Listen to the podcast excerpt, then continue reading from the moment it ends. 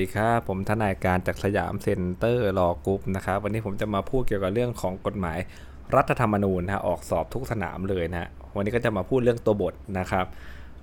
มันเริ่มต้นที่มาตรา 5 ก่อนเลยครับ ที่สำคัญนะรัฐธรรมนูญเป็นกฎหมายสูงสุดของประเทศนะฮะเราก็รู้เป็นหลักเอาไว้ก่อนได้เลยนะครับว่ารัฐธรรมนูญนะฮะเป็นกฎหมายสูงสุดของประเทศนะดังนั้นบทบัญญัติใดของกฎหมายกฎข้อบังคับอะไร หรือการกระทำใด ๆก็ตามนะครับนะที่มันขัดกับแย้ง กับรัฐธรรมนูญเนี่ยนะครับบทบัญญัติหรือการกระทำนั้นเนี่ยเป็นอันใช้บังคับไม่ได้ มันก็เลยจะไปซิงกับมาตรา212ใช่ไหมกับ213 ด้วยนะให้ดูว่ากฎหมายขัดกับรัฐธรรมนูญไหมการกระทำนะครับมันขัดกับรัฐธรรมนูญหรือเปล่านะครับก็จะยิงมาที่มาตรา5ว่า มันเป็นกฎหมายสูงสุดของประเทศแล้วนะครับอะไรจะไปขัดกับเขาไม่ได้นะครับนะวรรคสองไม่น่าออกสอบนะขอข้ามไปเลยนะต่อไปนะครับมาตรา25ครับการคุ้มครองสิทธิเสรีภาพของประชาชนนะฮะ สิทธิและเสรีภาพของปวงชนชาวไทยครับ นอกจากที่บัญญัติคุ้มครองไว้ เป็นการเฉพาะนะในรัฐธรรมนูญแล้วนะครับ การใดที่เขาไม่ได้ห้าม หรือจำกัดไว้ในรัฐธรรมนูญหรือในกฎหมายอื่น บุคคลได้ย่อมมีสิทธิและเสรีภาพที่จะทำการนั้นได้นะฮะและได้รับความคุ้มครองตามรัฐธรรมนูญตราบเท่าที่การใช้สิทธิหรือเสรีภาพเช่นวานั้นเนี่ยมันไม่กระทบกระเทือนหรือเป็นอันตรายต่อความมั่นคงของรัฐความสงบเรียบร้อยหรือสินทันทีของประชาชน และที่สำคัญมันต้องไม่ละเมิด สิทธิหรือเสรีภาพของบุคคลอื่นนะครับนะทำได้หมดนะครับทำได้หมดนะครับตราบใดที่การใช้สิทธิเสรีภาพนั้นเนี่ยมันไม่กระทบต่อความมั่นคงของรัฐ ความสงบเรียบร้อยสินธรรมดีของประชาชน และไม่ละเมิดสิทธิหรือเสรีภาพของบุคคลอื่นนะฮะตรงนี้ก็จะเอาไปพันๆกับเรื่องข้อสอบพอสมควรเลยนะฮะสิทธิหรือเสรีภาพใดครับที่รัฐธรรมนูญนะให้เป็นไปตามกฎหมายบัญญัติ หรือให้เป็นไปตามหลักเกณฑ์และวิธีการที่กฎหมายบัญญัติแม้ยังไม่มีการตรากฎหมายนั้น บุคคลชอบจะสามารถใช้สิทธิหรือเสรีภาพนั้นได้นะครับ ตามเจตจำนงของรัฐธรรมนูญนะฮะบุคคลทั้งถูกละเมิดสิทธิหรือเสรีภาพที่รับความคุ้มครองตามรัฐธรรมนูญเนี่ยสามารถยกบทบัญญัติแห่งรัฐธรรมนูญหรือสิทธิทางศาลยกขึ้นเป็นข้อต่อสู้คดีในศาลได้นะครับ บุคคลซึ่งได้รับความเสียหายจากการถูกละเมิดสิทธิหรือเสรีภาพจากการกระทำความผิดนะครับต่างอาญาคนอื่นเนี่ย ย่อมมีสิทธิ์ที่จะได้รับการเยียวยานะหรือช่วยเหลือจากรัฐตามที่กฎหมายบัญญัติไว้นะครับ นี่ก็คือมาตรา 25 นะครับ ที่ออกสอบบ่อยๆแล้วก็จะเป็นมาตรา 26 นะมันจะไปโยงกับพวก 212 ได้นะครับพราะเขาจะบอกว่ามันขัดนะเวลาเขาจะสองหนึ่งสองเนี่ยยกให้สารรัฐธรรมนูญวินิจฉัยเนี่ยเขาต้องบอกก่อนว่านะครับบทบัญญัติของกฎหมายเนี่ยมันขัดกับรัฐธรรมนูญมาตราอะไร แล้วมาตรา 26 ก็จะเป็นมาตราเด่นๆหนึ่งมาตราเลยที่เขามักจะบอกว่ามันขัดกับมาตรานี้แหละนะครับ ลองดูนะฮะมาตรา 26 เขาบอกว่า การตากฎหมายครับที่มีผลในการจำกัดสิทธิเสรีภาพของประชาชนเนี่ยต้องเป็นไปตามเงื่อนไขที่บัญญัติไว้ในรัฐธรรมนูญนะฮะกรณีที่รัฐธรรมนูญไม่ได้บัญญัติไว้ฮะกฎหมายดังกล่าวจะต้องไม่ขัดต่อหลักนิติธรรมนะเราจะเห็นในคำวินิจฉัยตลอดเลยใช่ไหมกฎหมายเนี่ยต้องไม่ขัดต่อหลักนิติธรรมไม่เพิ่มภาระหรือจำกัดนะฮะสิทธิเสรีภาพนะครับของบุคคลเกินสมควรนะฮะแล้วก็จะกระทบต่อศักดิ์ศรีความเป็นมนุษย์เนี่ยไม่ได้นะครับ แล้วต้องระบุเหตุผลความจำเป็นในการ จำกัดสิทธิเสรีภาพไว้ด้วยนะครับวรรคสองครับกฎหมายตามวรรคหนึ่งเนี่ยจะต้องมีผลบังคับใช้เป็นการทั่วไปเนาะไม่มุ่งหมายให้ใช้บังคับแก่กรณีใดกรณีหนึ่ง หรือแก่บุคคลใดบุคคลหนึ่ง เป็นการเฉพาะเจาะจงนะครับ แสดงว่านะเวลาเขาออกสอบเวลาออกสอบเนี่ยเราก็ต้องวินิจฉัยให้มันครบเงื่อนไขตามเนี้ยนะฮะนะครับก็ดูนะว่าสารรัฐมนูญเวลาท่านวินิจฉัยเนี่ยวินิจฉัยว่ากฎหมายนี่ขัดหรือไม่ขัดเนี่ยก็ต้องยกเหตุผลตรงนี้มาแหละนะครับเขาถ้าเขาอ้างว่ามันขัดต่อมาตรา 26 นะ ก็ต้องมาบอกว่าอ๋อมันไม่ขัดต่อกฎรัฐธรรมนูญเพราะว่ามันไม่ขัดต่อนิติธรรมนะครับมันไม่เป็นการเพิ่มภาระหรือจำกัดสิทธิเสรีภาพบุคคล เกินสมควรแก่เหตุนะ แล้วก็มันไม่กระทบศักดิ์ศรีความเป็นมนุษย์ของบุคคลอะไรก็ว่าไปนะไม่ได้เน้นบังคับคนใดเป็นการเฉพาะเจาะจงอะไรเงี้ยนะฮะก็จะมีเหตุผลประมาณนี้นะครับ ต่อไปนะมาตรา27 ครับ บุคคลย่อมเสมอภาคกันในกฎหมายครับมีสิทธิและเสรีภาพ และได้รับความคุ้มครองตามกฎหมายเท่าเทียมกันนะครับ ชายและหญิงก็จะมีสิทธิ์เท่าเทียมกันนะฮะ การเลือกปฏิบัติโดยไม่เป็นธรรมนะไม่ว่าความแตกต่างเรื่องถิ่นกำเนิดเชื้อชาติภาษาเพศอายุความพิการ สภาพทางกายนะหรือสุขภาพสถานะของบุคคล ฐานะทางเศรษฐกิจหรือสังคมก็ว่าไปนะพวกนี้เนาะจะกระทำไม่ได้นะหรือความเห็นทางการเมืองด้วยนะครับมาตรการที่รัฐกำหนดขึ้นเพื่อขจัดอุปสรรค หรือส่งเสริมให้บุคคลสามารถใช้สิทธิหรือเสรีภาพได้เช่นเดียวกับบุคคลอื่น หรือเพื่อคุ้มครองหรืออำนวยความสะดวกให้แก่เด็กสตรีผู้สูงอายุ คนพิการหรือผู้ด้อยโอกาสนะย่อมไม่ถือว่าเป็นการเลือกปฏิบัติโดยไม่เป็นธรรมนะครับอ่าแล้วก็มาตราสุดท้ายครับเอ้ยแล้วก็วรรคสุดท้ายครับบุคคลที่เป็นอาหารตำรวจข้าราชการเจ้าหน้าที่อื่นของรัฐเนาะพนักงานลูกจ้างขององค์กรของรัฐมีสิทธิเสรีภาพเช่นเดียวกับประชาชนคนทั่วไปเลยนะครับเว้นแต่ที่จำกัดไว้ในกฎหมายเฉพาะในส่วนที่เกี่ยวกับการเมืองธรรมดาภาพวินัยหรือจริยธรรมนะครับนะบางทีอาจจะต้องแตกต่างอาจต้องมีมากมีน้อย กว่าชาวบ้านปกติเขาหน่อยอะไรเงี้ยนะครับ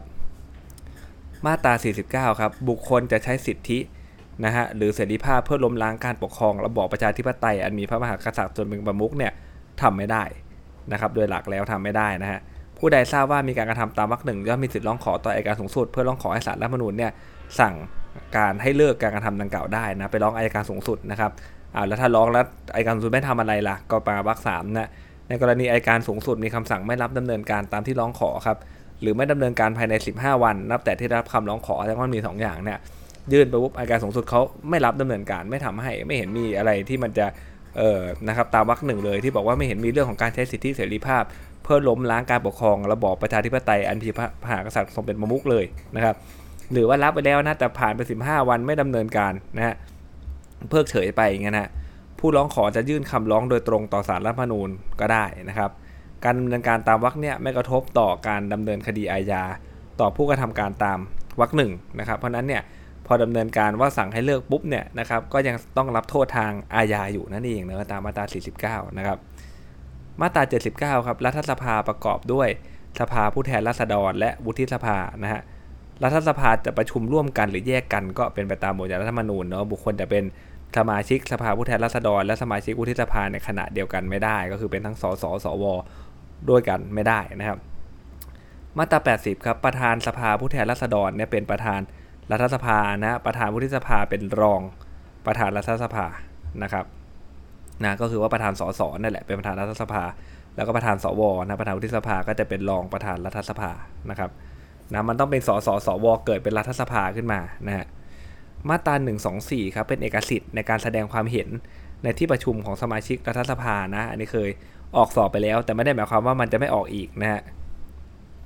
เอกสิทธิ์มีอะไรบ้างครับ ในที่ประชุมนะสภาผู้แทนราษฎรที่ประชุมวุฒิสภานะหรือประชุมร่วมกันของรัฐสภาแสดงว่า 3 อย่างเลยนะสสประชุมกันเอง สวประชุมกันเองนะหรือว่าประชุมร่วมกันเลยทั้งสมาชิกสภาผู้แทนราษฎรและสมาชิกวุฒิสภานะ สมาชิกผู้ใดจะกล่าวถ้อยคำนะในทางแถลงข้อเท็จจริง แสดงความคิดเห็นนะฮะหรือออกเสียงลงคะแนนย่อมเป็นสิทธิ์โดยเด็ดขาดนะย่อมเป็นสิทธิ์โดยเด็ดขาดนะครับผู้ใดจะนำไปฟ้องร้องว่ากล่าวสมาชิกผู้นั้นในทางใด ๆ ไม่ได้เนาะเพราะอะไรครับไม่งั้นก็ไม่กล้าพูดถูกไหมฮะมันก็ไม่มีการอะไรฮะคานอำนาจกันเนาะเดี๋ยวพูดอะไรออกไปเดี๋ยวกลายเป็นหมิ่นประมาทโดนฟ้องอีกอะไรอย่างเงี้ยนะครับกฎหมายก็เลยบอกว่าอะไรฮะจะกล่าวถ้อยคำใดในทางแถลงข้อเท็จจริงแสดงความเห็นนะย่อมเป็นเอกสิทธิ์เด็ดขาดครับ จะนำไปเป็นเหตุฟ้องร้องว่ากล่าวสมาชิกผู้นั้นในทางใดๆเนี่ยไม่ได้เลยนะครับในการประชุมนะฮะเอกสิทธิ์ตามวรรคหนึ่งครับไม่คุ้มครองนะครับไม่คุ้มครองสมาชิกผู้กล่าวถ้อยคำในที่ประชุม ที่มีการถ่ายทอดทางวิทยุกระจายเสียง หรือวิทยุโทรทัศน์นะสมัยนี้น่าจะเป็นโทรทัศน์นะครับหรือทางอื่นใดนะ ถ้าถ้อยคำที่กล่าวเนี่ยนะครับไปปรากฏอยู่นอกบริเวณรัฐสภาก็พวกการประชุมที่เราเราได้ดูทีวีกันนั่นแหละนะครับและการถ้อยกล่าวถ้อยคำนั้นมีลักษณะเป็นความผิดทางอาญาหมิ่นประมาทนะหรือละเมิดสิทธิทางแพ่งต่อผู้อื่นแสดงว่าทั้งหมิ่นประมาททางอาญาแล้วก็หมิ่นประมาททางแพ่งนะครับซึ่งมิใช่รัฐมนตรีหรือสมาชิกแห่งสภานั้นนี่คือแฮชแท็กนะว่าทำไมนะครับเพราะว่าถ้ามันเป็นการเราเราจะเห็นเลยถูกไหมครับเวลาเอ่อมีเอ่อออกในทีวีถูกไหมฮะเวลาประชุมรัฐสภาโอ้โหเป็นไงฮะ นะโจมตีกันอย่างดูเดือดเลยถูกไหมครับใช่ไหมเพราะนั้นเนี่ยนะครับกฎหมายเขาเลยบอกว่าอะไรครับ การกล่าวถ้อยคำเนี่ยนะครับนะที่เกิดถ่ายทอดทางทีวีมันไม่คุ้มครอง ถ้ามันไปละเมิดสิทธิ์ของคนอื่น ที่ไม่ใช่รัฐมนตรีหรือสมาชิกแห่งสภานั้น เพราะว่าถ้าเป็นรัฐมนตรีหรือสมาชิกแห่งสภานั้นเนี่ยก็จำเป็นที่เขาต้องพูดบ้างถูกไหมแล้วเขาก็มีโอกาสในการที่จะลุกขึ้นมาชี้แจงอยู่แล้วถูกไหมฮะเขามีโอกาสในการลุกขึ้นมาชี้แจงว่ามันจริงไม่จริงอะไรยังไงก็ต้องลุกมาชี้แจง แต่ถ้ามันละเมิดของบุคคลอื่นเขาไม่มีโอกาสในการชี้แจงครับเพราะนั้นเนี่ยสังเกตได้ง่าย ๆ ว่าในการประชุมรัฐสภาเนี่ยเวลาเขาเวลาเขาสาดสีกันเวลาเขาจะว่าเวลาจะด่ากันเนี่ยเขาจะด่าเฉพาะในคนที่อยู่ในสภาเขาจะไม่เขาจะไม่พยายามพาดพิง ไปถึงคนนอกสภานะเพราะว่าโดนฟ้องได้นะ ถ้าเป็นการประชุมที่ถ่ายทอดออกทีวีนะครับในวรรคสองนะครับสมาชิกจะกล่าวถ้อยคำใดนะที่จะเป็นเหตุให้บุคคลอื่นเนี่ย ที่ไม่ใช่รัฐมนตรีนะครับหรือสมาชิกสภานั้นได้รับความเสียหายเนี่ยให้เขาจัดให้มีการโฆษณาคำชี้แจง ตามที่บุคคลนั้นร้องขอภายในตามวิธีการและภายในระยะเวลาที่กำหนดนะครับในข้อบังคับการประชุมของสภา ทั้งนี้เนี่ยไม่กระทบต่อสิทธิของบุคคลในการฟ้องคดีต่อศาลก็คือฟ้องได้นั่นแหละนะครับเอกสิทธิ์ที่บัญญัติในมาตราเนี่ยครับย่อมคุ้มครองไปถึงผู้พิมพ์ ผู้โฆษณา ผู้รายงานการประชุมด้วยนะครับนะตามข้อบังคับของสภา ผู้แทนราษฎรวุฒิสภาหรือรัฐสภา แล้วแต่กรณีนะหรือคุ้มครองไปถึงบุคคล ซึ่งประธานในที่ประชุมเนี่ยอนุญาตให้แถลงข้อเท็จจริงได้ ตลอดจนผู้ดำเนินการถ่ายทอดการประชุมทางวิทยุกระจายเสียง หรือวิทยุโทรทัศน์ทางอื่นใดที่รับอนุญาตจากประธานแห่งสภานั้นโดยอนุโลมเห็นไหมฮะพวกเอกสิทธิ์เนี่ยนะครับมันจะคุ้มครองคนอื่นเขาด้วยถูกไหมไม่ใช่เฉพาะแต่สมาชิกของรัฐสภาอย่างเดียวนะคุ้มครองไปยันเนี่ยฮะคนจัดคนที่อะไรฮะถ่ายทอดอะไรอย่างนี้ด้วยนะครับนะแต่มันจะไม่เหมือนความคุ้มกันถูกไหม ถ้าความคุ้มกันเนี่ยมันคุ้มกันเฉพาะสมาชิกอะคุ้มกันสสสวนะครับคุ้มกันเอ่อทางตัวของกรรมการเลือกตั้งเนี่ยนะครับก็จะคุ้มครองแค่สมาชิกนะครับแต่ว่าเรื่องของเอกสิทธิ์เนี่ยนะครับคุ้มคุ้มครองไปถึงคนอื่นด้วยนะครับมาตรา 125 ครับเอกสิทธิ์ของสมาชิกรัฐสภาในฐานะเป็นผู้ต้องหาหรือจำเลยในคดีอาญานะครับในระหว่างสมัยประชุมเนี่ยมาห้ามมีให้จับคุมขังต้องดูดีๆนะจับคุมขังหรือหมายเรียก ตัวสมาชิกสภาผู้แทนราษฎร หรือสมาชิกวุฒิสภาทั้งสองอย่างเลยนะ ทั้งสสทั้งสสวเลยนะไปทำการสอบสวนในฐานะที่สมาชิกผู้นั้นเนี่ยเป็นผู้ต้องหาในคดีอาญานะครับแสดงว่าถ้าเป็นพยานได้ไหมได้ถูกไหมฮะเดี๋ยวนี้ตำรวจก็มีแท็กติกในการออกหมายเรียกถูกไหมฮะเดี๋ยวนี้ต่อให้เขาสงสัยคุณเขาจะออกมาให้มาเป็นพยานก่อนนะครับนะเพื่อเอาข้อมูลก่อนนะครับแล้วคุณก็ผิดฐานให้การเท็จได้ด้วยนะถ้าคุณไปให้การเท็จโดยที่คุณไม่ได้เป็นผู้ต้องหา นะครับ แล้วเดี๋ยวพอพยานฐานเขาแน่นตึบถึงระดับนึงเมื่อไหร่เขาก็ค่อยนะอาจจะหมายเรียกมาเลย หรือว่าอาจจะออกหมายจับเลยก็แล้วแต่นะฮะความร้ายแรงของคดีนะฮะถ้าเป็นคดีที่ร้ายแรงมากๆเนี่ยอุกชะกันเนี่ยเขาไม่ค่อยหมายเรียกไปหรอกนะครับเขาก็ไปรวบเลยนะออกหมายเรียกเดี๋ยวก็จะหนีถูกไหมฮะเพราะนั้นเนี่ยถ้าไม่ให้จับคุมขังหมายเรียกตัวนะสมาชิกสภาผู้แทนราษฎรหรือสมาชิกวุฒิสภาเนี่ยไปทำการสอบสวนในฐานะที่สมาชิกผู้นั้นเนี่ยเป็นผู้ต้องหาในคดีอาญานะครับ เว้นแต่เลยฮะสองอย่างนะ จะได้รับอนุญาตจากสภาที่ผู้นั้นเขาเป็นสมาชิกนะไปหาบิ๊กบอสเขาเลยถูกไหมฮะขอไปเรียกตัวมาสอบสวนขอจับนะ อะไรก็ว่าไปนะหรือเป็นการจับในขณะที่กระทำความผิดหรือความผิดซึ่งหน้านะหลายคนก็งงว่าอ้าวแล้วถ้าไปจับในกระทำความผิดเนี่ยจับได้ถูกไหมฮะแล้วมาตรานี้จะไปคุ้มกันทำไมคนผิดคนเลวมันจะไปคุ้มกันไม่ให้โดนจับทำไมนะคือจริงๆมาตราเนี่ยเจตนารมณ์เขาเพื่อที่จะกันการถูกกันแกล้งนะฮะนี่คือเจตนารมณ์มาเลยนะการถูกกันแกล้งจากฝ่ายบริหารน่ะ นะครับ เดี๋ยวไปอะไรฮะสาดสีเขามาก เดี๋ยวไปนะฮะแซงชั่น เดี๋ยวไปตรวจสอบการทำงานเขามากๆเนี่ยนะฮะเขาเป็นผู้ฝ่ายบริหารนี่เขาก็ให้ตำรวจเนี่ยนะเชิญเลยเป็นผู้ต้องหาคดีอาญาไปแกล้งจับแกล้งอะไรเงี้ยเขาเลยบอกว่าห้ามทำนะฮะเว้นแต่เป็นการจับความผิดซึ่งหน้านี่มันชัดเจนอยู่แล้ว ว่ามันไม่ได้เป็นการกันแกล้งถูกไหมครับมันจับตอนมันทำเลยอะนะฮะหรือว่าไปขออนุญาตก่อนนะให้ประธานเขาฟังซิเรื่องราวมันเป็นยังไงถูกไหมฮะถ้าเขาฟังดูเออมันน่าจะผิดจริงก็อาจจะอนุญาตให้จับก็ได้นะแต่ถ้าฟังดูแล้วเอ้ยไม่ใช่แล้ว นะครับอย่างนี้มันการแกล้งจากฝ่ายบริหารนี่ไอคนนี้มันลุกขึ้นมานับด่าท่านคนนู้นคนนี้มากไปหน่อยก็เลยโดนกันแกล้งอะไรเงี้ยนะครับก็จะเป็นเจตนารมนะฮะต่อไปวรรคสองนะครับวรรคสองนะครับในกรณีที่มีการจับสมาชิกสภาผู้แทนราษฎรนะหรือสมาชิกวุฒิสภาในขณะกระทำความผิดนะต้องให้รายงานไปยังสภาที่ผู้นั้นเป็นสมาชิกโดยพันก็แน่นอนละเจตนารมณ์ก็เพื่ออะไรครับ เพื่อให้มันใสสะอาดไปเลยใช่ไหมครับว่าเนี่ยจับหน้าเป็นความผิดซึ่งหน้าจริง ๆ จับขณะกระทำความผิดจริง ๆนะครับนะพฤติการเป็นอย่างนี้อย่างนี้นะนะครับ ประธานก็จะได้รู้ด้วยนะครับ และเพื่อประโยชน์ของการประชุมนะสภาสภาแห่งประธานแห่งสภาที่ผู้นั้นเป็นสมาชิกเนี่ยอาจสั่งให้ปล่อยผู้ถูกจับมาเพื่อประชุมสภาได้นะครับ ถ้าเกิดสมาชิกสภาผู้แทนราษฎรหรือสมาชิกวุฒิสภาถูกคุมขังในระหว่างสอบสวน หรือพิจารณาก่อนสมัยประชุมฮะ เมื่อถึงสมัยประชุมพนักงานสอบสวนหรือศาลแต่กรณีต้องสั่งปล่อยทันทีนะครับ ถ้าประธานแห่งสภาที่ผู้นั้นเป็นสมาชิกได้ร้องขอนะฮะโดยศาลจะสั่งให้มีประกัน หรือมีประกันและหลักประกันด้วยหรือไม่ก็ได้นะครับ ก็ถ้าเอาทางปฏิบัติผมว่าศาลก็น่าจะให้วางหลักประกันไว้แหละนะครับในกรณีที่มีการฟ้องสมาชิกสภาผู้แทนราษฎร หรือสมาชิกวุฒิสภาในคดีอาญาครับไม่ว่าจะได้ฟ้องนอกสมัยประชุมหรือในสมัยประชุมนะศาลจะพิจารณาคดีนั้นในระหว่างสมัยประชุมก็ได้ แต่ ต้องไม่เป็นการขัดขวางนะฮะในการที่สมาชิกผู้นั้นเนี่ยจะมาประชุมรัฐสภานะครับ แสดงว่า keyword มันอยู่ตรงนี้นะฮะว่าจะฟ้องก็ได้นะฮะฟ้องได้นะครับ ฟ้องแต่ฟ้องคดีแพ่งคดีอาญาได้ทั้งนั้นนะฮะแต่เมื่อฟ้องเมื่อไหร่ก็ตามนะศาลจะต้องปฏิบัติตามนะครับมาตราอะไรฮะมาตรา125วรรคท้ายคือว่าจะต้องนะครับไม่พิจารณาคดีต้องไม่ขัดขวางต่อการที่สมาชิกผู้นั้นจะมาประชุมสภาพูดให้เข้าใจง่ายก็คือว่าวันนัดอะจะเป็นวันเดียวกับวันประชุมไม่ได้แค่นั้นเองนะเว้นแต่ นัดบางนัดนะที่ว่าตัวเขาแต่ไม่จำเป็นต้องไปเนาะพวกนัดแต่สมมติฟ้องอะไรเงี้ยนะครับนะจำเลยไม่จำเป็นต้องมา อย่างนี้ก็ไม่ได้เป็นการขัดขวางอะไรนะครับ ก็อยู่ที่ 125วรรคท้ายนะครับ ต่อไปครับมาตรา129ฮะคณะกรรมาการนะครับของสภาผู้แทนราษฎรวุฒิสภานะครับ สภาผู้แทนราษฎรและวุฒิสภาครับมีอำนาจเลือกนะฮะสมาชิกของแต่ละสภานะครับ ตั้งเป็นคณะกรรมาการสามัญและมีอำนาจเลือกบุคคลนะฮะผู้เป็นสมาชิกหรือไม่ได้เป็นสมาชิกเนี่ย ตั้งเป็นคณะกรรมการวิสามันด้วยนะเพื่อทำกิจการตรวจสอบหาข้อเท็จจริงอะไรก็ว่าไปนะแล้วก็รายงานให้ทราบรายงานให้สภาทราบภายในเวลาที่สภากำหนดนะการกระทำกิจการการสอบหาข้อเท็จจริง หรือการศึกษาตามวรรคหนึ่งเนี่ยต้องเป็นเรื่องที่อยู่ในหน้าที่และอำนาจของสภาเขานะฮะและหน้าที่และอำนาจตามที่ได้ระบุในการแต่งตั้งกรรมธิการก็ดีนะในการดำเนินการของกรรมธิการก็ดีเนี่ยต้องไม่เป็นเรื่องซับซ้อนซ้ำซ้อนนะฮะกับกรณีที่ การกระทำกิจการการสอบหาข้อเท็จจริง หรือการศึกษาในเรื่องใดเนี่ย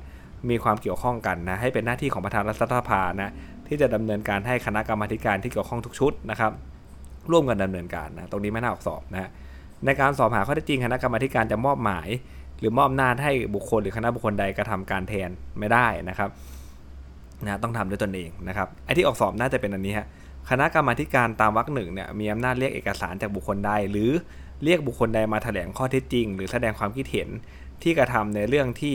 พิจารณาสอบหาข้อเท็จจริง หรือศึกษานั้นอยู่ได้นะครับ แต่การเรียกเช่นนั้นเนี่ยไม่ให้บังคับแก่อะไรฮะผู้พิพากษาหรือตุลาการที่ปฏิบัติการตามหน้าที่ หรือใช้อำนาจในกระบวนวิธีพิจารณานะครับ พิพากษาอัธคดีพูดง่ายๆเรียกท่านมาไม่ได้ ในทางกลับกันถ้าข้อสอบบอกอาจจะออกว่าอะไรฮะเรียกอายการ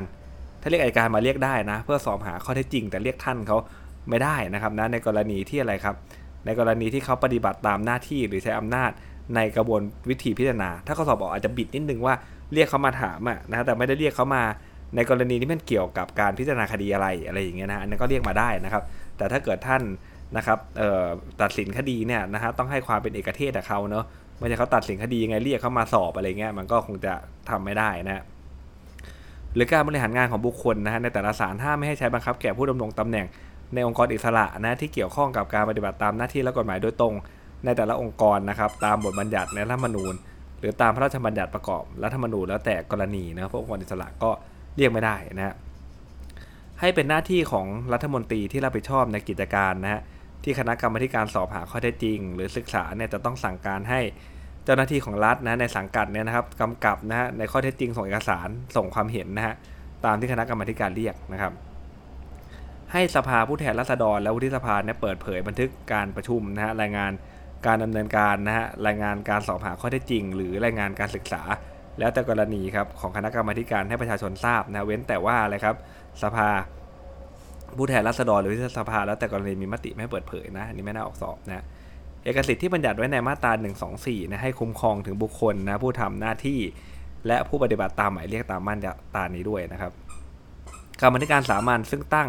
จากผู้ซึ่งเป็นสมาชิกสภาผู้แทนราษฎรทั้งหมดเนี่ยจะต้องมีจำนวนตามหรือใกล้เคียงกับอัตราส่วนของจำนวนสมาชิกสภาผู้แทนราษฎร ของแต่ละพรรคการเมืองนะที่มีอยู่ในสภาผู้แทนราษฎรนะในระหว่างที่ยังไม่มีข้อบังคับการประชุมสภาผู้แทนราษฎรตามมาตรา 128 เนี่ยให้ประธานสภาผู้แทนราษฎรเป็นผู้กำหนดอัตราส่วนนะครับตามวรรคแปดนะฮะนะอันนี้ก็หลักๆ น่าจะเป็นเรื่องของการเรียกแหละถ้าออกข้อสอบมาตรานี้นะฮะว่าเรียกใครได้ไหมเรียกอายการได้ไหมนะ เรียกปปชมาได้ไหมอะไรอย่างเงี้ยนะครับ อาจจะออกประมาณนี้นะฮะมาตรา 148 ครับ ร่างพระราชบัญญัติขัดแย้งต่อรัฐธรรมนูญ หรือตาขึ้นไม่ถูกต้องนะกรณีนี้คือร่างนะครับร่างนะฮะเขาบอกว่าก่อนที่นายกจะนำร่างพระราชบัญญัติใดเนี่ยขึ้นทูลเก้าทูลกระหม่อม ถวายเพื่อให้พระมหากษัตริย์ทรงลงพระปรมาภิไธยตามมาตรา 81 ครับ อนุหนึ่งฮะหากสมาชิกสภาผู้แทนราษฎร สมาชิกวุฒิสภา หรือสมาชิกทั้งสองสภาเนี่ยรวมกัน มีจำนวนไม่น้อยกว่า 1 ใน 10นะของสมาชิกทั้งหมดนะครับที่มีอยู่ของแต่ของทั้งสองสภานะครับ เห็นว่าร่างพระราชบัญญัติดังกล่าวเนี่ยมีข้อความขัดหรือแย้งต่อรัฐธรรมนูญนะหรือตาขึ้นไม่ถูกต้องนะครับนะอันนี้ยังไม่เป็นกฎหมายเลยนะครับยังเป็นร่าง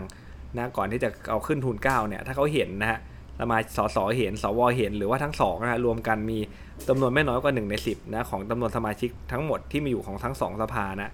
เราเห็นว่าเอร่างนี่มันขัดหรือแย้งต่อรัฐธรรมนูญนี่ตาขึ้นไม่ถูกต้องตามบทบัญญัติรัฐธรรมนูญนะก็ให้เสนอความเห็นต่อประธานสภา ผู้แทนราษฎรนะประธานวุฒิสภา หรือประธานรัฐสภาแล้วแต่กรณีนะครับนะ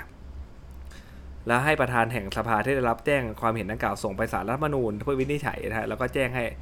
นายกรัฐมนตรีทราบโดยไม่ชักช้าคือประธานก็ส่งไปได้แหละนะส่งก็แจ้งนายกหน่อยแล้วกันนะฮะสองคือครับไม่ต้องมีจำนวนร้อยละสิบหรืออะไรเลยนะฮะถ้านายกเห็นนะฮะนายกเห็นเองนะว่า ร่างพระราชบัญญัติดังกล่าวมีข้อความขัดหรือแย้งต่อรัฐธรรมนูญหรือตาขึ้นไม่ถูกต้องตามบทบัญญัติแห่งรัฐธรรมนูญให้ส่งความเห็นเช่นว่านั้นไปยังศาลรัฐธรรมนูญเพื่อวินิจฉัยและแจ้งให้ประธานสภาผู้แทนราษฎร และประธานวุฒิสภาทราบโดยไม่ชักช้านะครับนะถ้าเกิดว่านายกเห็นเองนะครับนะว่าไอ้ข้อความเนี่ยมันขัดหรือแย้งนะตาขึ้นไม่ถูกต้องนะ ก็ส่งความเห็นเช่นว่านั้นไปยังศาลรัฐธรรมนูญให้เขาวินิจฉัยเลยนะครับและกลับกันถัดได้ฉันนั้นครับเมื่อกี้ประธานส่งแจ้งนายก นายกส่งก็แจ้งประธานนะทั้งสองคนทั้งสองฝ่ายเลยนะฮะประธานผู้แทนราษฎรนะประธานสภาผู้แทนราษฎร แล้วก็ประธานวุฒิสภาด้วยนะครับ ในการพิจารณาวินิจฉัยของศาลรัฐธรรมนูญนะนายกรัฐมนตรีจะนำร่างพระราชบัญญัติดังกล่าวเนี่ยขึ้นทุนเก้าคูทุนกระหม่อมนะถวาย เพื่อพระมหากษัตริย์ทรงลงพระปรมาภิไธยไม่ได้นะเพราะว่าศาลรัฐธรรมนูญยังวินิจฉัยไม่เสร็จเลยนะว่าสรุปและไอ้ร่างเนี่ยมันขัดหรือแย้งหรือเปล่านะถ้าข้อสอบก็อาจจะเป็นว่าอะไรฮะ ระหว่างที่กำลังนะครับ วินิจฉัยอยู่ก็ได้นำร่างขึ้นให้พระมหากษัตริย์ทรงลงพระปรมาภิไธยซะแล้วเนี่ยทำได้หรือไม่แล้วก็ตอบว่าไม่ได้นะครับ เพราะว่ายังอยู่ในการวินิจฉัยอยู่เลยว่าร่างพระราชบัญญัติดังกล่าวเนี่ยมันขัดหรือแย้งกับรัฐธรรมนูญหรือไม่นะถ้าศาลรัฐธรรมนูญเห็นว่าร่างพระราชบัญญัตินั้นเนี่ยมีความขัดหรือแย้งต่อรัฐธรรมนูญนะหรือตราขึ้นนะไม่ถูกต้องตามบทบัญญัติแห่งรัฐธรรมนูญ และข้อความดังกล่าวเนี่ยเป็นสาระสำคัญนะฮะนะ keyword hashtag มันคือเป็นสาระสำคัญนะ ก็ให้ร่างพระราชบัญญัติเนี่ยเป็นอันตกไปทั้งอันเลย ถูกไหมฮะ ตกไปเลยนะครับ ถ้าเกิดว่าพูดได้ง่ายแก่นของมันนะฮะ มันขัดต่อรัฐธรรมนูญก็ให้ร่างนั้นตกไปนะวรรคต่อไปครับ ถ้าศาลรัฐธรรมนูญเห็นว่าอะไรฮะ ร่างพระราชบัญญัตินั้นมีข้อความขัดหรือแย้งนะ ต่อรัฐธรรมนูญแต่ไม่ใช่กรณีตามวรรคสามก็คือว่ามันไม่ใช่สาระสำคัญนั่นแหละ ก็ให้ข้อความที่ขัดหรือแย้งนั้นเนี่ยเป็นอันตกไปนะครับแค่นั้นเองนะและนายกรัฐมนตรีเนี่ยดำเนินการต่อไปตามมาตรา 81 นะฮะ มาตรา163นะครับรัฐมนตรีย่อมมีสิทธิ์เข้าประชุมนะฮะแล้วก็แถลงข้อเท็จจริงนะครับ แสดงความแสดงความคิดเห็นในที่ประชุมสภา แต่ว่าไม่มีสิทธิ์ออกเสียงลงคะแนนนะครับ เว้นแต่เว้นแต่นะการออกเสียงลงคะแนนในสภาผู้แทนราษฎรเนี่ยเพราะว่าเขาเป็นทูอินวันนะคือว่ารัฐมนตรีผู้นั้นเนี่ยเป็นสมาชิกสภาผู้แทนราษฎรด้วยนะครับแบบเนี้ยก็ให้นำเอกสิทธิ์มาใน 1 2 4 มาใช้บังคับ โดยอนุโลมเนอะนะฮะคุ้มครองคนนิดหนึ่งนะเผื่อเขาพูดอะไรนะครับที่มันเป็นหมิ่นประมาทนะฮะ พื่อนสมาชิกนะครับ172ครับเป็นเรื่องของการตราพระราชกำหนดนะเรื่องมันเร่งด่วนเหลือเกินนะฮะมันออกเป็นพรบไม่ทันนะฮะในกรณีเพื่อประโยชน์ในอันที่จะรักษาความปลอดภัยของประเทศนะฮะความปลอดภัยสาธารณะ ความมั่นคงในทางเศรษฐกิจของประเทศ การป้องปัดภัยพิบัติสาธารณะครับพระมหากษัตริย์จะทรงตราพระราชกำหนดให้บังคับดังเช่น พระราชบัญญัติก็ได้ แสดงว่ามันมีได้อยู่แค่นี้เนาะรักษาความปลอดภัยประเทศ ความปลอดภัยสาธารณะ ความมั่นคงทางเศรษฐกิจของประเทศ แล้วก็การป้องปัดภัยพิบัติสาธารณะนะฮะ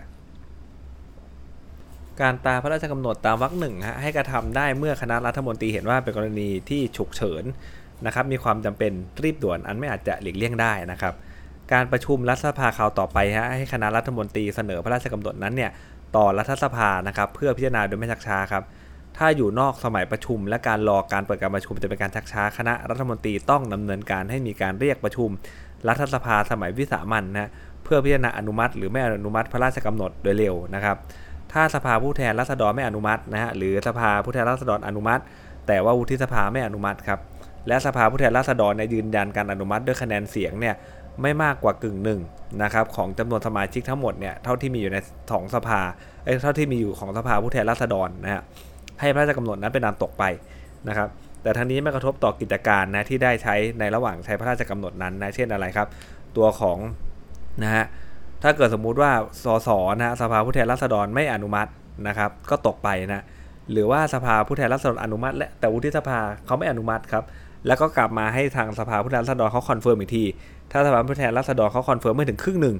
นะครับของจำนวนสมาชิกทั้งหมดเท่าที่มีอยู่ในสสนะสมาชิกสภาผู้แทนราษฎรเนี่ย พระราชกำหนดนั้นก็เป็นอันตกไปนะข้อต่อไปจะถามต่อว่าอ้าวแล้วถ้ามันมีก่อนหน้านั้นมันมีเงินอะไรที่ไปเรียกเก็บแล้วสมมตินะเป็นภาษีภาษีอะไรเงี้ยนะครับ ต้องคืนไหมสมมตินะฮะก็จะไม่กระทบกระเทือนนะต่อกิจการที่ได้เป็นไปในระหว่างที่ใช้พระราชกำหนดนั้นนะฮะหากพระราชกำหนดตามวรรคหนึ่งเนี่ยมีผลเป็นการแก้ไขเพิ่มเติม หรือยกเลิกบทบัญญัติแห่งกฎหมายใดนะและพระราชกำหนดนั้นเนี่ยตกไปตามวรรคสามเนี่ยให้บทบัญญัติแห่งกฎหมายที่มีอยู่นะก่อนการแก้ไขเพิ่มเติมหรือยกเลิกนะครับ มีผลบังคับใช้ต่อไปในวันที่การไม่อนุมัติพระราชกำหนดนั้นมีผลนะถ้าสภาผู้แทนราษฎรและสมาชิกและวุฒิสภานะอนุมัติพระราชกำหนดนั้น หรือถ้าวุฒิสภาไม่อนุมัตินะฮะและสภาผู้แทนราษฎรยืนยัน การอนุมัติด้วยคะแนนเสียงมากกว่านะครับนะถ้าสภาผู้แทนเขาอนุมัตินะหรือวุฒิสภาไม่อนุมัติ แต่ว่าสสเขา confirm นะด้วยคะแนนที่มากกว่ากึ่งหนึ่งของจำนวนสมาชิกทั้งหมดเลยที่ที่มีอยู่ใน สมาชิกสภาผู้แทนราษฎรนะให้พระราชกำหนดนั้นเนี่ยมีผลบังคับใช้เป็นพระราชบัญญัติต่อไปนะครับการอนุมัติหรือไม่อนุมัติพระราชกำหนดเนี่ยให้นายกรัฐมนตรีเนี่ยประกาศในราชกิจจานุเบกษานะกรณีที่ไม่อนุมัติเนี่ยให้มีผลตั้งแต่วันที่ถัดจากวันที่ประกาศในราชกิจจานุเบกษานะครับ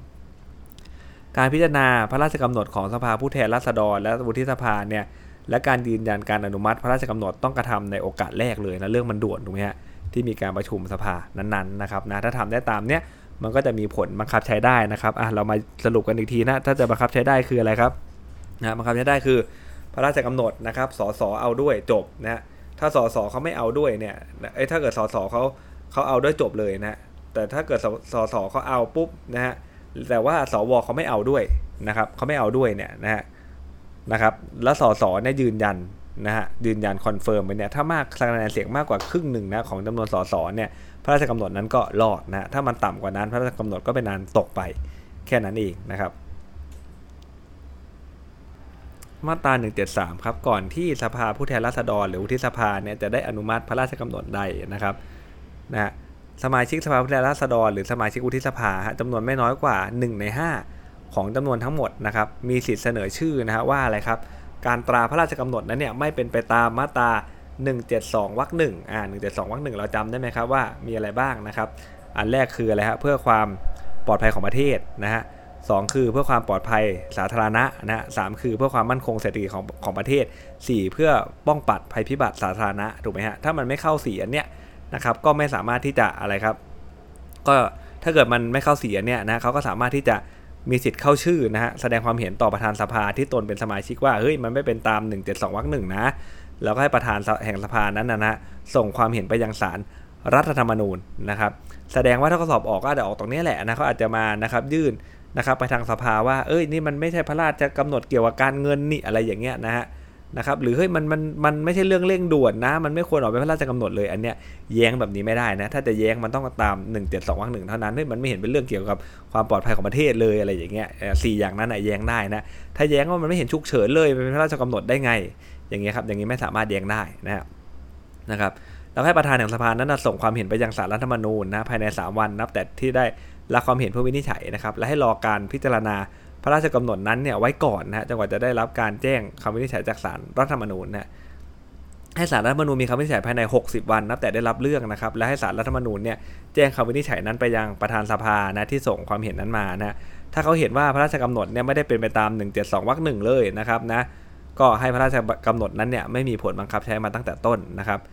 ถ้าเกิดคำวินิจฉัยของศาลรัฐธรรมนูญว่าพระราชกำหนดใดไม่เป็นไปตาม 172วรรคหนึ่งเนี่ยต้องมีคะแนนเสียงไม่น้อยกว่า 2 ใน 3 เลยนะครับนะต้องเป็นเอกฉันท์พอสมควรเลยนะที่จะบอกว่าไอ้พระราชกำหนดเนี่ยไม่เกี่ยวกับเอ่อการความปลอดภัยของประเทศนะความปลอดภัยสาธารณะ ไม่เกี่ยวกับความมั่นคงเศรษฐกิของประเทศ ไม่เกี่ยวกับการนะครับป้องปัดภัยพิบัติสาธารณะเนี่ยนะครับต้องมี 2 ใน3นะครับถึงจะบอกได้นะครับว่า มันไม่เปลี่ยนไปตาม 172วรรคหนึ่งนะฮะต่อไปมาตรา 174 ครับเรื่องของพระราชกำหนดที่เกี่ยวกับการเงินนะฮะที่เกี่ยวกับการเงินนะฮะกรณีมีความจำเป็นจะต้องมีกฎหมายเกี่ยวด้วยภาษีอากรหรือเงินตราที่ต้องได้รับพิจารณาโดยด่วนและรับนะเพื่อรักษาผลประโยชน์ของแผ่นดินนะเกี่ยวข้องกับภาษีหรือเงินตรานะครับ พระราชพระมหากษัตริย์เนี่ยจะทรงตราพระราชกำหนดให้บังคับใช้ดังพระราชบัญญัติก็ได้นะครับ ให้นำความใน 172วรรคสามวรรคสี่วรรคห้าวรรคหกเนี่ยมาใช้บังคับนะ แก่พระราชกำหนดที่ได้ตราขึ้นที่เกี่ยวกับเงินตราด้วยอนุโลมเนี่ยแต่ถ้าเป็นการตราขึ้นระหว่างสมัยประชุมเนี่ยต้องนำเสนอต่อสภาผู้แทนราษฎรภายใน 3 วันนะนับแต่ที่ได้ประกาศในราชกิจจานุเบกษานะครับ ต่อไปมาตราที่ 178 นะครับ เป็นเรื่องของพระราชอำนาจในการทำหนังสือสัญญาสันติภาพนะฮะนะสัญญาอื่นกับต่างประเทศนะครับ มาตรา 178 วรรคแรกนะฮะพระมหากษัตริย์จะทรงไว้นะฮะซึ่งพระราชอำนาจนะในการออกหนังสือสัญญาสันติภาพ สัญญาสงบศึก สัญญาอื่นกันนานาประเทศนะครับหรือองค์การระหว่างประเทศก็ได้นะหนังสือสัญญาใดที่มีบทเปลี่ยนแปลงอาณาเขตนะครับหรือว่าเขตพื้นที่นอกอาณาเขตนะนะครับซึ่งอะไรครับเนี่ยสิทธิอธิปไตยหรือเขตอำนาจตามหนังสือสัญญา หรือตามกฎหมายระหว่างประเทศนะหรือจะต้องออกพระราชบัญญัติเพื่อ ให้การเป็นไปตามหนังสือสัญญา หรือหนังสือสัญญาอื่นที่อาจจะมีผลกระทบต่อความมั่นคงทางเศรษฐกิจสังคม หรือการค้าหรือการลงทุนของประเทศอย่างกว้างขวางนะใช้คำนี้นะฮะก็คือว่ามันอะไรฮะมันกระทบประเทศมากๆเลยนั่นแหละนะครับนะต้องได้รับความเห็นชอบของรัฐสภา ในการนี้รัฐสภาต้องพิจารณาแล้วให้เสร็จนะภายในอะไรครับนะฮะภายใน 60 วันนะนับแต่วันที่ได้รับเลือกนะครับ หากพิจารณาไม่แล้วเสร็จภายในกำหนดเวลา 60 วันนะให้ถือว่ารัฐสภา ให้ความเห็นชอบนะนะครับ หนังสือสัญญาอื่นที่อาจจะมีผลกระทบในความมั่นคงทางเศรษฐกิจสังคม หรือการค้าหรือการลงทุนของประเทศอย่างกว้างขวางตามวรรคสองได้แก่ หนังสือเกี่ยวกับเขตการค้าเสรีเขตศุลกากรร่วมนะหรือการให้ใช้ทรัพยากรธรรมชาติ หรือทำให้ประเทศต้องสูญเสียสิทธิ์ในทรัพยากรธรรมชาติทั้งหมดหรือบางส่วนนะครับหรือหนังสือสัญญาที่กฎหมายบัญญัติไว้นะฮะในให้การให้มีกฎหมายกำหนดวิธีการที่ประชาชนจะเข้ามามีส่วนร่วมนะครับในการแสดงความคิดเห็น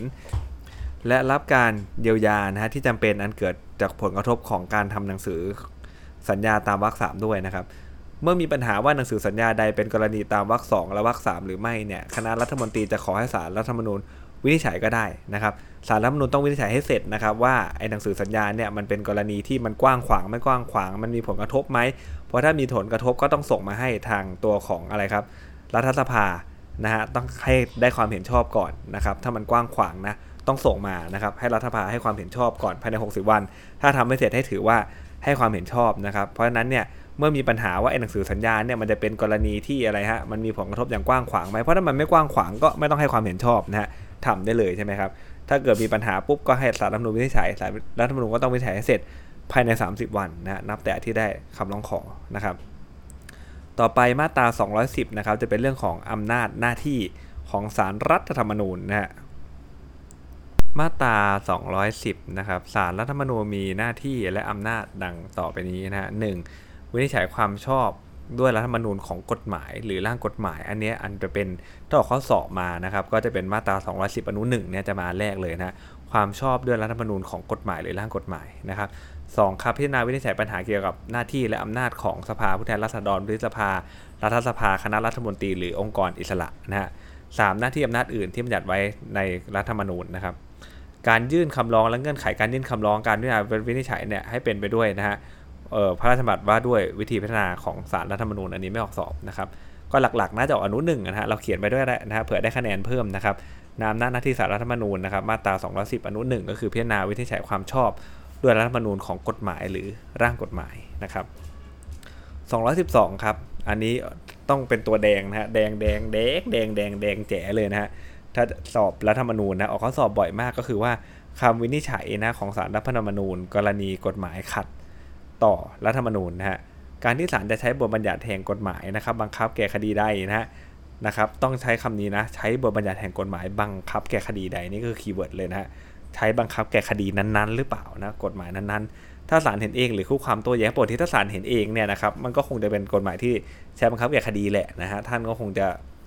จะจะจะเอากฎหมายที่จะต้องบังคับแก่คดีเนี่ยในการส่งให้สารรัฐธรรมนูญอยู่แล้วนะฮะแต่บางทีถ้าเป็นกรณีคู่ความโต้แย้งเนี่ยนะบางทีเนี่ยมันอาจจะไม่ใช่ตัวกฎหมายที่ต้องบังคับแก่คดีก็ได้ถูกไหมฮะคู่ความก็อาจจะติดใจมาตราเนี้ยแต่มาตราเนี้ยศาลท่านไม่ได้จะเอามาใช้ในการบังคับแก่คดีอยู่แล้วอย่างเงี้ยมันก็จะไม่เข้าองค์ประกอบของมาตรา 212 นะครับถ้าศาลเห็นว่าอะไรฮะถ้าเกิดว่านะฮะส่งไปนะฮะคู่ความโต้แย้งด้เหตุผลที่ว่าบทบัญญัตินั้นต้องด้วย มาตรา5นะมันขัดหรือแย้งกับรัฐธรรมนูญนะครับ และยังไม่มีคำวินิจฉัยนะครับของสารรัฐธรรมนูญในส่วนที่เกี่ยวกับบทบัญญัตินั้น ก็ให้ศาลเนี่ยส่งความเห็นเช่นว่านั้นต่อสารรัฐธรรมนูญ แสดงว่าถ้าศาลชั้นต้นจะไม่ส่งเนี่ยนะครับก็ต้องนะครับหลักๆ ถ้าเอาตามตัวบทเด๊ะเลยนะฮะก็คงจะต้องดูว่าเฮ้ยมันมีคำวินิจฉัยของสารรัฐธรรมนูญเนี่ยเกี่ยวกับเรื่องนั้นหรือยังถ้ามีแล้วก็ไม่ต้องส่งนะส่งไปก็วินิจฉัยเหมือนเดิมถูกไหมฮะนะครับ ในระหว่างนั้นให้ศาลดำเนินการพิจารณาต่อไปได้ครับ แต่ว่ารอการพิพากษาคดีไว้ชั่วคราวก่อน จนกว่าจะมีคำวินิจฉัยของศาลรัฐธรรมนูญนะฮะถ้าคำถามโจทย์ถามว่าอ้าวศาลต้องหยุดการพิจารณาไหมไม่จำเป็นฮะดำเนินการพิจารณาต่อไปได้นะครับ แต่ว่ายังพิพากษาไม่ได้นะฮะรอคำวินิจฉัยของศาลรัฐธรรมนูญก่อนว่ามันขัดหรือไม่ขัดกับรัฐธรรมนูญนั่นเองนะครับกรณีที่ศาลรัฐธรรมนูญเห็นว่าคำโต้แย้งของคู่ความตามวรรคหนึ่งเนี่ยไม่เป็นสาระสำคัญนะฮะอันควรที่จะได้รับการวินิจฉัยศาลจะไม่รับเรื่องไว้ก็ได้นะครับ ไม่ได้ผูกพันให้ศาลรัฐธรรมนูญต้องรับทุกคดีนะครับ แต่ผมไม่ออกสอบบางนี้นะคำวินิจฉัยของศาลรัฐธรรมนูญให้ใช้ได้ทั้งในคดีทั้งปวงเลยนะครับ แต่ไม่กระทบกระเทือนถึงคำพิพากษาของศาลอันถึงที่สุดแล้ว เว้นแต่ในคดีอาญาซึ่งถือว่าผู้ซึ่งถูกศาลพิพากษาว่ากระทำความผิดตามบทบัญญัติ แห่งกฎหมายที่ศาลรัฐธรรมนูญวินิจฉัยว่าไม่ชอบด้วยมาตรา 5 นั้นเนี่ยเป็นผู้ไม่เคยกระทำความผิดดังกล่าวนะฮะหรือถ้าผู้นั้นรับโทษอยู่ก็ให้ปล่อยตัวไปครับ แต่ว่าไม่เกิดสิทธิ์ใด ๆ เลย ที่จะเรียกค่าชดเชยได้นะครับ ตามมาตรา 212 นี้นะครับ ต่อไปเป็นมาตรา 213 นะสารรัฐธรรมนูญวินิจฉัยกรณีละเมิดสิทธิเสรีภาพของบุคคลนะบุคคลซึ่งถูกละเมิดสิทธิหรือเสรีภาพที่รัฐธรรมนูญคุ้มครองนะครับมีสิทธิ์ยื่นคำร้องต่อศาลรัฐธรรมนูญนะครับให้วินิจฉัยว่าไอการกระทำนั้นมันขัดหรือแย้งต่อรัฐธรรมนูญหรือเปล่านะครับเนี่ยใช้บุคคลได้นะฮะนะตามหลักเกณฑ์วิธีการที่อยู่ในเรื่องของวิธีพิจารณาของศาลรัฐธรรมนูญนะครับ เราก็จะสังเกตนะครับว่ามาตรา 213 เนี่ยนะครับก็ให้สิทธิบุคคลทั่วไปเลยถูกไหมครับแต่มาตรา 212 เนี่ยจะต้องเป็นศาลหรือว่าคู่ความเท่านั้น แสดงว่าอะไรครับ วันดีคืนดีในกรในขออยู่ดีจะเดินไปศาลรัฐธรรมนูญนะบอกท่านช่วยวินิจฉัยให้หน่อยว่ากฎหมายเนี่ยมันขัดหรือแย้งกับรัฐธรรมนูญหรือเปล่าเนี่ยทำไม่ได้นะครับเพราะ 212 เนี่ยนะครับเขาให้สิทธิเฉพาะศาลหรือคู่ความนะครับโต้แย้งและเฉพาะแต่กฎหมายที่ศาลจะใช้บังคับ แก่คดีด้วยนะมันถึงจะเข้า 212 นะแต่ 213 เนี่ยได้เลยถูกไหมฮะ ถ้าถูกละเมิดสิทธิหรือเสรีภาพที่รัฐธรรมนูญคุ้มครองไว้เนี่ยมีสิทธิ์ยื่นคำร้องครับเพื่อให้มีคำวินิจฉัยว่าการกระทำนั้นขัดหรือแย้งต่อรัฐธรรมนูญนะครับ ต่อไปนะครับเป็นเรื่องของผู้สมัครรับเลือกตั้งเนี่ยทุจริตนะฮะมาตรา 226 ครับเมื่อมีการดำเนินการตามมาตรา 225 หรือว่ามีการประกาศผลการเลือกตั้ง หรือการเลือกแล้วนะฮะมีหลักฐานอันควรเชื่อได้ว่าไอ้คนสมัครรับเลือกตั้ง หรือผู้สมัครรับเลือกผู้ใดเนี่ยนะ กระทำการอันทุจริตในการเลือกตั้งนะครับนะหรือรู้เห็นนะกับการกระทำของบุคคลอื่น ให้คณะกรรมการการเลือกตั้งยื่นคำร้องต่อศาลดีกานะครับอันนี้ไม่ใช่สารรัฐธรรมนูญแล้วนะนะครับถ้าออกข้อสอบอย่างนี้คือเราต้องรีบคว้าไว้นะถ้าเป็นเรื่องเลือกตั้งนะโกงการเลือกตั้งเนี่ยยื่นต่อศาลดีกาอายื่นทำไมล่ะ ก็ยื่นเพื่อสั่งเพิกถอนนะสิทธิรับสมัครรับเลือกตั้ง หรือเพิกถอนสิทธิเลือกตั้งของผู้นั้นนะฮะการพิจารณาของศาลฎีกาตามวรรคหนึ่งเนี่ยให้นำสำนวนการสืบสวนหรือไต่สวนของคณะกรรมการการเลือกตั้งเป็นหลัก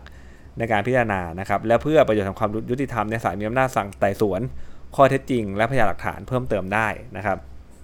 ในกรณีที่ศาลฎีกาพิพากษาว่าบุคคลตามวรรคหนึ่งเนี่ยกระทำผิดตามที่ถูกร้องก็คือว่าทุจริตในการเลือกตั้งนะให้ศาลฎีกานะครับสั่งเพิกถอนสิทธิรับสมัครเลือกตั้ง หรือเพิกถอนสิทธิเลือกตั้งของผู้นั้นเนี่ยเป็นเวลา 10 ปีนะฮะทั้งนี้ตามพระราชบัญญัติประกอบรัฐธรรมนูญ ว่าด้วยการเลือกตั้งสมาชิกสภาผู้แทนราษฎร หรือพระราชบัญญัติประกอบรัฐธรรมนูญ ว่าด้วยการได้มาซึ่งสมาชิกวุฒิสภาและแต่กรณีนะก็เพิกถอนเป็นเวลา 10 ปีเลยนะครับนะสั่งเพิกถอนสิทธิรับสมัครเลือกตั้งหรือเพิกถอนสิทธิ์เลือกตั้งของผู้นั้นเป็นเวลา 10 ปีนะเมื่อศาลมีคำสั่งรับคำร้องไว้แล้วนะถ้าผู้ถูกกล่าวหาเป็นสมาชิกสภาผู้แทนราษฎร หรือสมาชิกวุฒิสภาไอ้เรื่องทุจริตเนี่ยนะครับก็ให้ผู้นั้นเนี่ยหยุดการปฏิบัติหน้าที่ไว้ก่อนนะฮะจนกว่าศาลจะพิพากษาว่าผู้นั้นไม่ได้กระทำความผิด และเมื่อนะครับและเมื่อศาลพิพากษา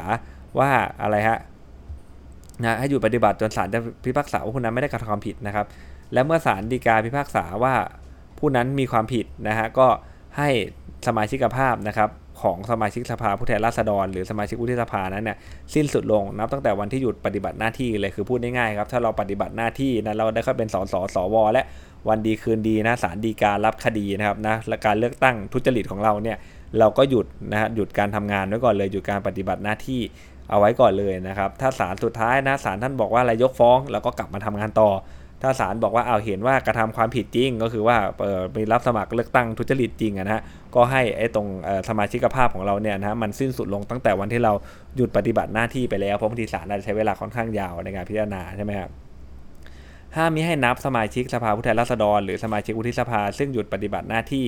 นะครับเป็นจำนวนสมาชิกเท่าที่มีของสภาผู้แทนราษฎรหรือวุฒิสภาแล้วแต่กรณีนะครับ แล้วก็ให้นำนะฮะมาตรานี้ไปใช้แก่อะไรครับการเลือกตั้ง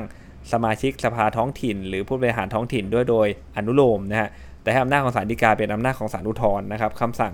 หรือคำพิพากษาของศาลอุทธรณ์เป็นที่สุดอุทธรณ์ไม่ได้ แสดงว่าถ้ามันเป็นการเลือกตั้งสมาชิกสภาท้องถิ่นถ้าข้อสอบบอกมาอย่างเงี้ยนะครับก็ต้องเป็นศาลอุทธรณ์มีอำนาจศาลอุทธรณ์สั่งยังไงปุ๊บดีกาได้ไหมไม่ได้แล้วนะครับ เพราะว่ากฎหมายบอกว่าให้คำสั่งหรือคำพิพากษาของศาลอุทธรณ์ เป็นที่สุดนะ ถ้าเห็นว่ากระทำความผิดจริงนะครับ ก็เพิกถอนสิทธิ์อะไรก็ว่าไปนะฮะสมาชิกภาพก็สิ้นสุดไป อันนี้ดีกาไม่ได้เลยนะเพิกถอนสิทธิ์การเลือกตั้งได้เลยนะการพิการพิจารณาพิพากษาของศาลฎีกาหรือศาลอุทธรณ์ตามมาตราเนี้ยให้เป็นไปตามนะครับระเบียบที่ประชุมใหญ่นะครับอันนี้ไม่ออกสอบนะมาตรา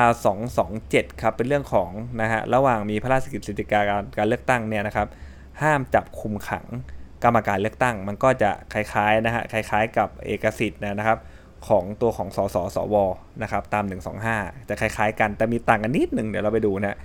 ในระหว่างพระราชกิจสีกาให้มีการเลือกตั้งสมาชิกสภาผู้แทนราษฎร หรือสมาชิกวุฒิสภา หรือเมื่อประกาศให้มีการออกเสียงประชามติมีผลใช้บังคับ ก็คือแสดงว่าฮะเลือกตั้งหรือว่ามีการออกเสียงประชามติมันต้องเป็นเรื่องใหญ่ระดับประเทศถูกไหมสสสวออกเสียงประชามติเนี่ยนั้นเนี่ยถ้าเกิดว่าเป็นการเลือกตั้งนะครับ นะฮะเป็นการเลือกตั้งสมาชิกสภาท้องถิ่นอะไรอย่างเงี้ยอันนี้จะไม่เข้า 227 เลยนะฮะจะไม่มีเอกสิทธิ์ความคุ้มกันอะไรเลย ก็ดูดีๆนะฮะบางทีก็อาจจะหลอกแค่นี้เลยก็ได้นะครับ เป็นการเลือกตั้งที่แบบเป็นส่วนท้องถิ่นนะนะครับไม่ได้สำคัญขนาดที่จะเกิดเอกสิทธิ์ขึ้นมาของกรรมการการเลือกตั้งนะเขาบอกว่าห้ามมีให้จับคุมขังหรือหมายเรียกตัวกรรมการการเลือกตั้งไปสอบสวนนะฮะเว้นแต่จะรับอนุญาตจากคณะกรรมการการเลือกตั้ง หรือกรณีที่จับในขณะกระทำความผิดนะเราก็จะเห็นว่ามันต่างกันนิดนึงนี่นะครับเพราะว่า เอกสิทธิ์ของสสสวเนี่ยนะครับห้ามจับคุมขังหรือหมายตัวไปสอบสวนในฐานะผู้ต้องหา ใช่ไหมครับ แต่ 227เนี่ยเขาบอกว่าอะไรฮะห้ามจับคุมขังหรือหมายตัวเออหรือหมายเรียกตัวกรรมการการเลือกตั้งไปสอบสวนแค่นั้นเองนะแสดงว่าสอบสวนในฐานะพยานก็ห้ามนะผู้ต้องหาก็ห้ามนะฮะกรรมการการเลือกตั้งนี่ห้ามหมดเลยนะครับเว้นแต่ได้รับอนุญาตจากคณะกรรมการการเลือกตั้ง หรือเช่นกันครับเป็นกรณีที่จับในขณะ กระทำความผิดใช่ไหมฮะจับขณะกระทำความผิดเนี่ยนะครับ อันนี้มันชัดเจนเนาะว่าทำผิดจริงๆนะครับก็ไม่ต้องได้รับอนุญาตจากคณะกรรมการนะในกรณีที่มีการจับคณะกรรมการการเลือกตั้งขณะกระทำความผิดนะหรือจับคุมขังกรรมการเลือกตั้งในกรณีอื่นเนี่ยให้รายงานต่อประธานกรรมการการเลือกตั้งโดยด่วนนะฮะแล้วประธานกรรมการการเลือกตั้งเนี่ยมีอำนาจสั่งปล่อยนะผู้ถูกจับได้นะครับ ถ้าประธานกรรมการการเลือกตั้งเป็นผู้ถูกจับเองนะครับตัวบิ๊กโดนจับซะเองเนี่ย ก็ให้เป็นอำนาจของคณะกรรมการการเลือกตั้งเท่าที่มีอยู่เป็นผู้ดำเนินการก็พูดง่ายๆฮะถ้าตัวประธานโดนจับเองก็คณะกรรมการการเลือกตั้งเป็นผู้สั่งปล่อยนะฮะถ้ากรรมการการเลือกตั้งถูกจับก็ให้ประธานเป็นผู้สั่งปล่อยได้นะครับนะต่อไปครับก็จะเป็นนะฮะมาตรา 230 นะครับเป็นอำนาจหน้าที่ของผู้ตรวจการแผ่นดินครับนะมาตรา 230 ผู้ตรวจการแผ่นดินเนี่ยมีหน้าที่และอำนาจดังต่อไปนี้นะครับ 1. ครับ เสนอแนะต่อหน่วยงานของรัฐที่เกี่ยวข้องเพื่อให้มีการปรับปรุงกฎหมายกฎข้อบังคับนะฮะระเบียบคำสั่งนะครับในบรรดาที่ก่อให้เกิดความเดือดร้อนหรือความไม่เป็นธรรม